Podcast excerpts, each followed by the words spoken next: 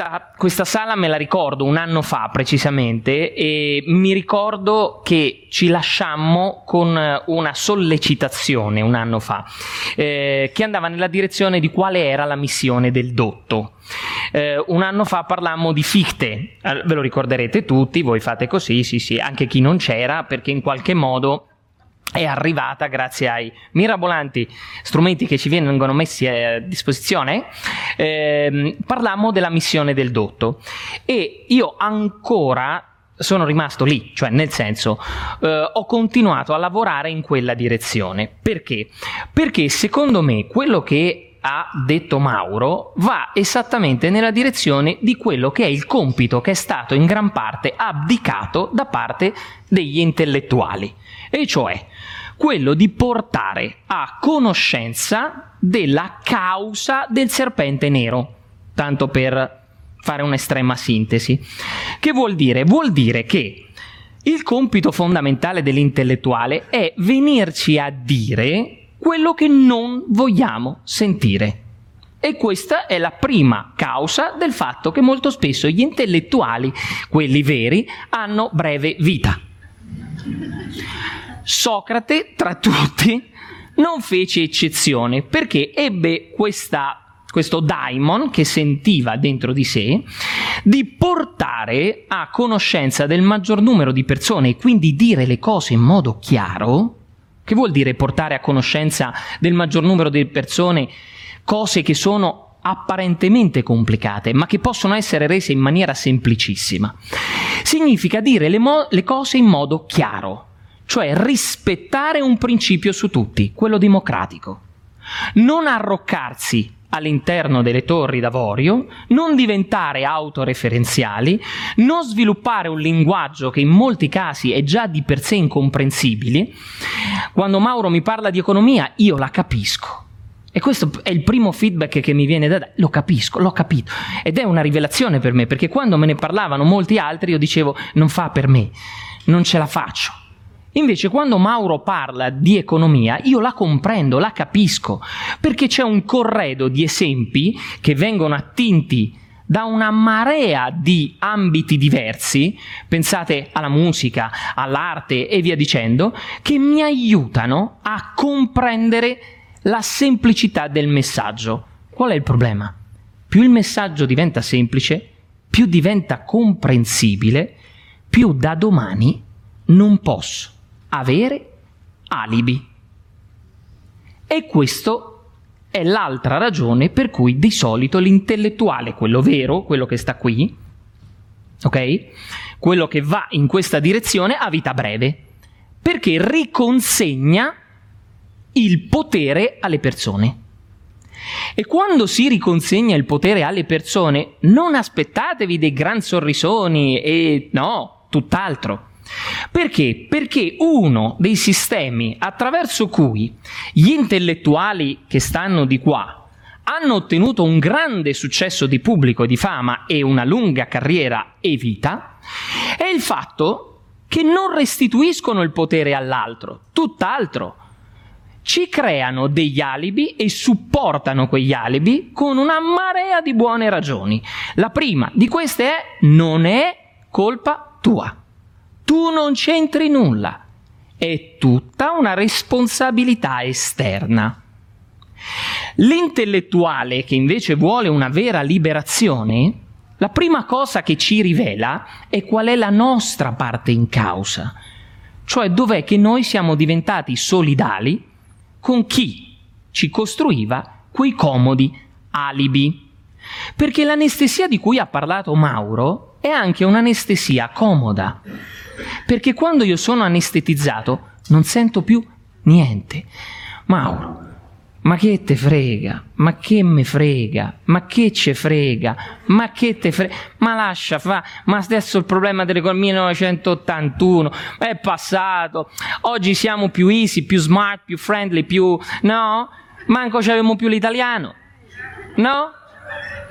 Io oramai non sento più gli italiani che parlano italiano, no? Mi dicono facciamo un briefing, un debriefing.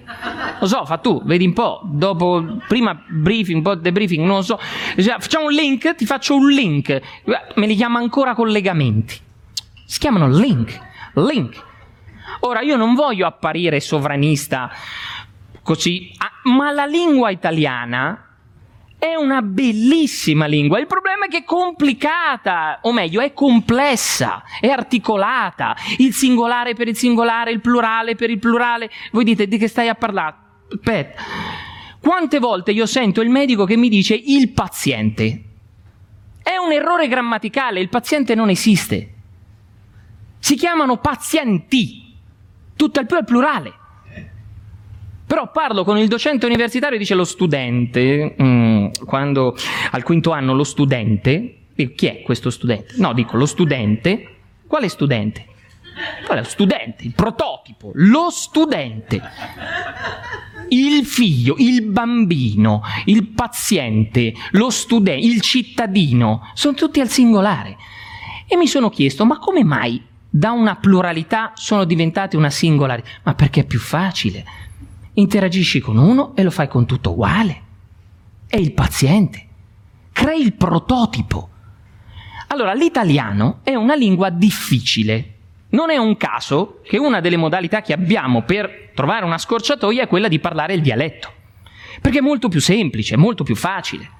Però stiamoci attenti, perché il linguaggio che si snatura o il linguaggio che perde la sua complessità non è che non ha delle conseguenze, nella nostra società, dice anche Galimberti, abbiamo un bel problemino. Il nostro vocabolario si sta impoverendo. E non è che se hai poche parole in bocca hai molte idee in testa. Non funziona così. Le parole, si, il vocabolario che si riduce, inevitabilmente rinu, riduce la nostra capacità di comprendere. Ma questo non è una novità, e vado ancora più indietro del 1981 All'inizio era il verbo. Dice qualcuno perché il complemento oggetto è venuto dopo? All'inizio era il verbo, il logos. Perché tanta importanza al linguaggio? Perché si dice per fare una nazione serve prima uniformare il linguaggio, cioè diffondere una lingua comune? Perché il linguaggio è performativo della realtà, cioè crea la realtà, crea il mondo.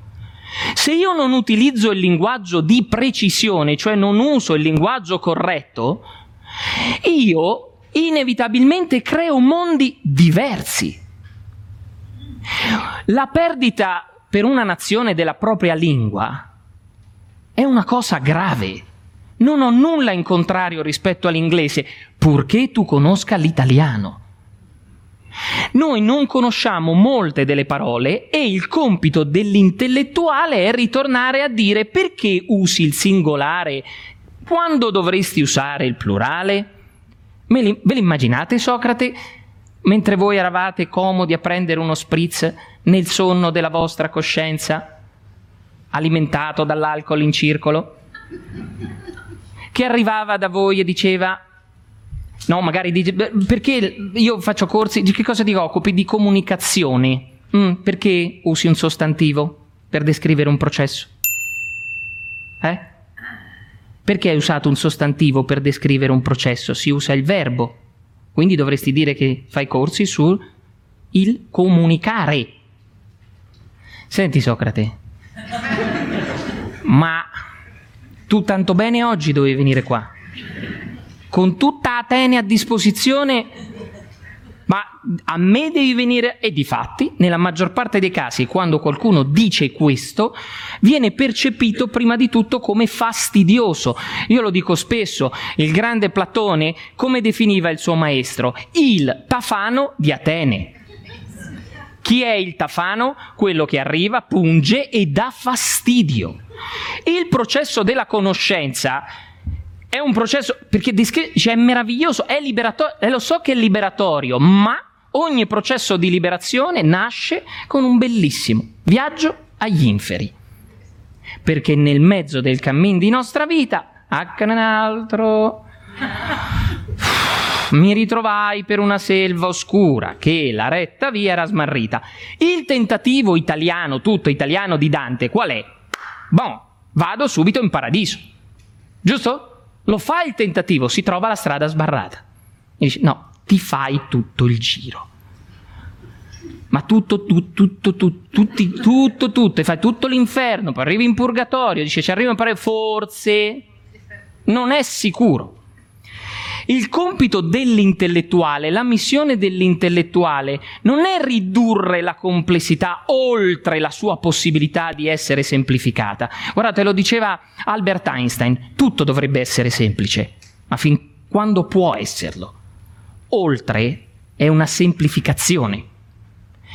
E la maggior parte dell'azione che è stata portata avanti da un neoliberismo che ci voleva incapaci di concepire la complessità è stata nel toglierci la fatica della comprensione. Ma perché lo faccio io? Ma non l'avete visto? Il progresso tecnologico è sotto gli occhi di tutti. Oramai per venire qui tu cosa devi fare? Più di te. Che devi fare? Dice, devo scegliere la strada. Non devi scegliere, la strada l'hanno già scelta. Chi l'ha scelta? Lui. Ognuno di noi ha uno smartphone. Yeah? Smartphone. Che tu imposti. Scusa perché non so più parlare in italiano. Tu imposti la traiettoria, non ti dice, no? Ti dice, ok, dove vuoi andare? Perugia, fantastico, Perugia. Posso, posso usare anch'io la lavagna? Una cosa su. Allora, ti, allora, guardate che meraviglia. Come funziona? È semplice, non giro perché ho paura. Posso girare? Giro. Allora, poi ve lo rimetto, giuro. Allora, come funziona? È molto semplice. Nella mo- modalità semplice, se io vi chiedessi qual è la strada migliore per arrivare dal punto A al punto B, che rispondereste? E datemi una mano però perché... Eh, ok. Oh, esatto, una linea retta. Giusto? Ora, questo testimonia il fatto che tra di noi non ci siano bambini. Perché se ci fossero stati dei bambini, attenti, non sopra ai 5 anni, a 6, guardate è difficile, eh? se rovinano, come diventano adulti, entrano nella fase dell'adultità, avrebbe detto che probabilmente la strada migliore, e accadde questo a un professore, la strada migliore è questa.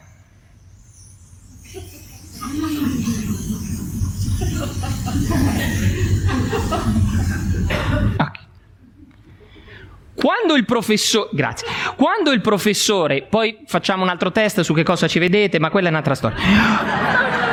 Quello viene dopo. La, la prima domanda che il professore fece al bambino con aria di sufficienza fu, bambino, in che modo questa dovrebbe essere la strada migliore?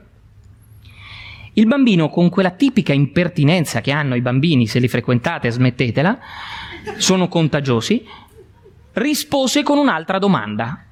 E la domanda fu, ma lei ha chiesto la strada più veloce o la migliore?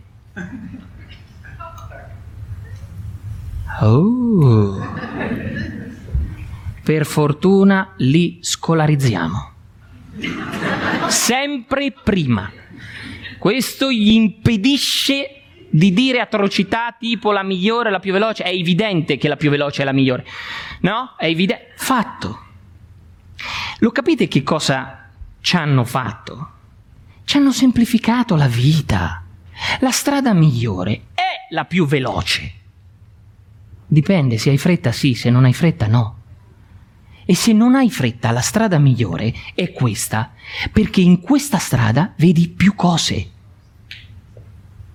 Oh. Io qui mi rivolgo soprattutto ai motociclisti. Spero che ce ne siano in sala. Ci sono? Potere ai motociclisti. Sempre e comunque. Dopo ci vediamo. Ma se tu dici, guarda, devo andare da Roma, devo venire a Perugia, che strada devo fare? Ah, prendi, fai l'autostrada finché puoi, poi c'è questa disperazione, sta regione che è tutta curve, vabbè, comunque c'è la superstrada. A nessuno verrebbe in mente di dire, guarda, ti fai tutta la statale, poi vai su sulle montagne, c'è le colline, fai il giro largo. Cioè, è ovvio che gli dai la più veloce. Se è un motociclista gli fai un torto atroce, perché? Perché per un motociclista il viaggio è nell'arrivare, non è arrivare, è nell'arrivare, cioè mentre viaggio io già godo, capito? Sei tu automobilista che non vedi l'ora di arrivare e quindi il fine tuo ultimo è quello di fare in modo che il viaggio duri il meno possibile. Lo capisco, stritolato in quella macchinetta di latta. Ma per chi piega? Ah, oh, no? L'avete mai visto i motociclisti quando scendono dalla motocicletta? Sono lì che scendono e dicono quando posso risalire? La lascio lì. È vero o no? Ci siamo? Vero? Ci sono persone che vanno ancora più piano, parlo dei ciclisti, gente proprio persone che, che, va, persone che camminano. Oh, c'è gente che cammina. In un mondo che corre, corrono tutti. To- dove correte? Ferm- pia, rallenti. Ma lo vedete qual è il meccanismo inconscio? Se io vi chiedo qual è il treno migliore, voi mi dite il Freccia Rossa, giusto? Italo per par condicio, devo metterci tutti. Insomma, il treno più veloce è quello il treno migliore. E se vi dicessi che il treno migliore si chiama Orient Express? Se vi dicessi che il treno migliore è quello che va piano, ma caviale, champagne, razzi alle pareti e soprattutto musica dal vivo. Perché vi dico questo? Perché se ti portano via con un pregiudizio. La dimensione del tempo, non hai più tempo di approfondire. Ci vogliono superficiali perché la superficialità è più facile da controllare. Approfondire queste tematiche, vederne caleidoscopicamente le implicazioni e dal punto di vista della psicologia, della storia, della... No, no, eh no, eh no, Mauro, io mi sono specializzato. Sono specializzato, dice studiato filosofia. No, aspetta, eh, l'idealismo. Sì, ma dico dell'idealismo. Eh, aspetta, no, l'idealismo. Fichte. Ho capito, ma eh, ma dei Fichte gli scritti popolari. Qua, il terzo. Alla dodicesima riga mi sono fermato. E quella l'ho sviscerata. Che tipo di sapere abbiamo? Iperspecialistico, non che anima e alimenta i collegamenti. Io oggi ho, da- dato, eh, ho dato degli esami. Io dico sempre abbiamo dato degli esami, perché sono più teso di loro quando vengono a fare l'esame. Io insegno logopedia, quando arrivano io già sto male. Dici, ma l'esame lo devo fare io, professore? Eh, vabbè, ma per empatia.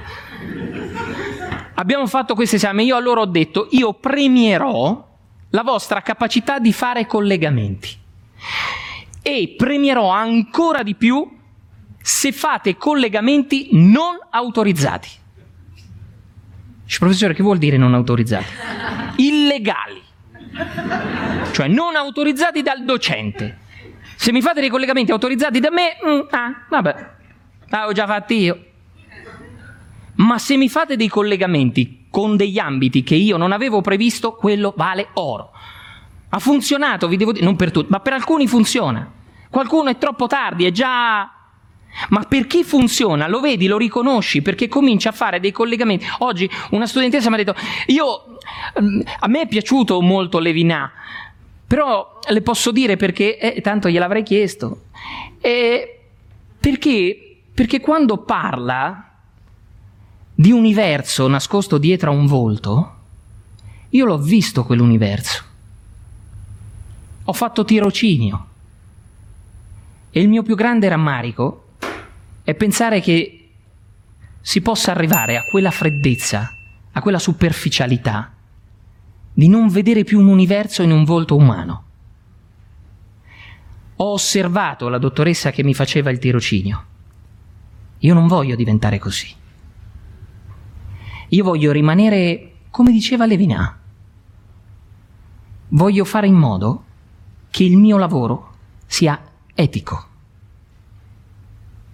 Ecco, io gli ho detto, l'esame è finito, 30 e lode, dice, ma il resto non glielo devo dire? No, è inutile che vada avanti perché sono sicuro del fatto che tutto il resto andrà a posto da solo.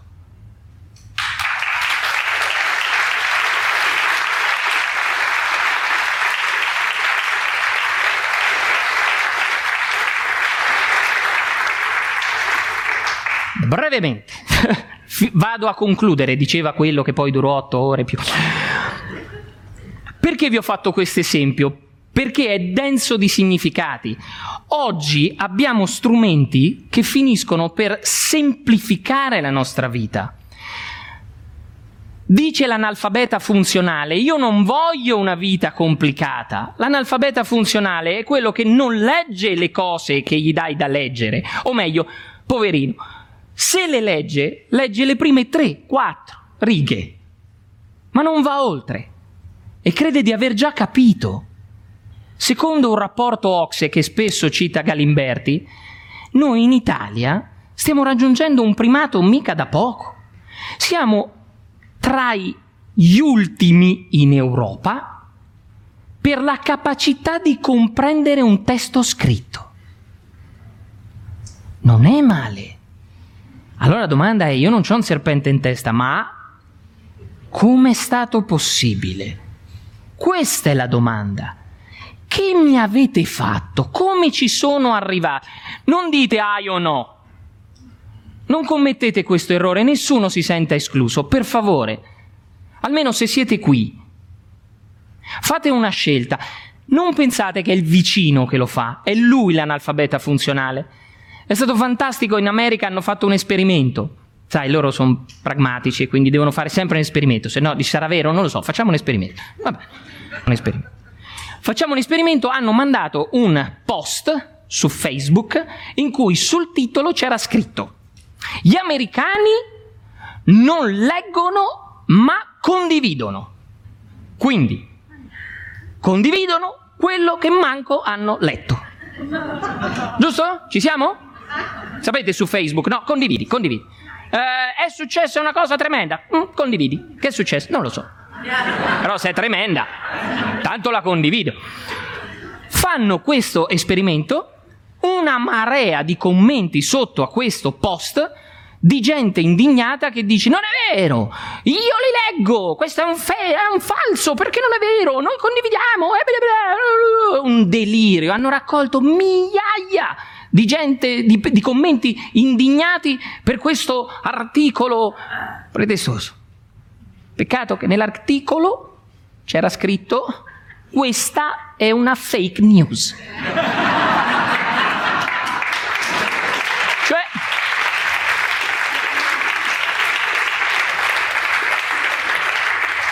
È meraviglioso, cioè non l'aveva, non è, vero che non leggia. È stupendo perché in effetti gran parte della nostra cultura e gran parte degli intellettuali che stanno qui tendono a superficializzare le informazioni, a renderle più rapide, più, più friendly, più easy, eh, più, capito, più, ecco, no. E invece te devi fare l'inferno, stellina mia devi ricominciare da capo. No, a me mi piace più questo. Ci sono le curve, non le voglio fare le curve.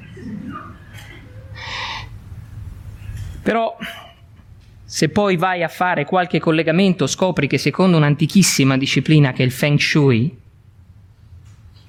le strade dritte sono le strade della dittatura. Le strade tortuose e piene di curve sono le strade della democrazia. La democrazia ha tempi lenti. Non è fatta per rispondere in modo rapido, no. Ha bisogno di tempo. La democrazia è fatta per persone che hanno un grande coraggio. Ci sono due modi di studiare la Costituzione. Uno, impararla a memoria. Due, imparare gli articoli. Il numero, così almeno. Quanti sono? Più o meno. Poi c'è un'altra modalità, che è quella più difficile che è quella di leggerla, ma ancora di più, come dice spesso Mauro, di studiarla. E quando la studi, cominci a vedere fino a che punto non avevi intanto la più pallida idea che l'avessero persino messo per iscritto che dovevi fare le curve, che hanno messo in piedi un sistema talmente tanto equilibrato che persino i poteri devono essere sempre in equilibrio. Una serie di contrappesi che farebbe invidia ad Archimede, straordinaria quella Costituzione, che è spirituale, che è psicologica, che è economica, che è antropologica, che è filosofica. Madonna mia, tutta sta roba. E quando finisco di leggerla? Mai. Però magari intanto comincia. Inizia. Rallenta. Scendi dal treno. La mia speranza è che in questi giorni noi tutti possiamo avere questa possibilità. Fermarci e riprenderci il bene più raro, quello che ci hanno tolto, quello. Il bene più raro è il tempo. Riprendiamoci il nostro tempo. Grazie.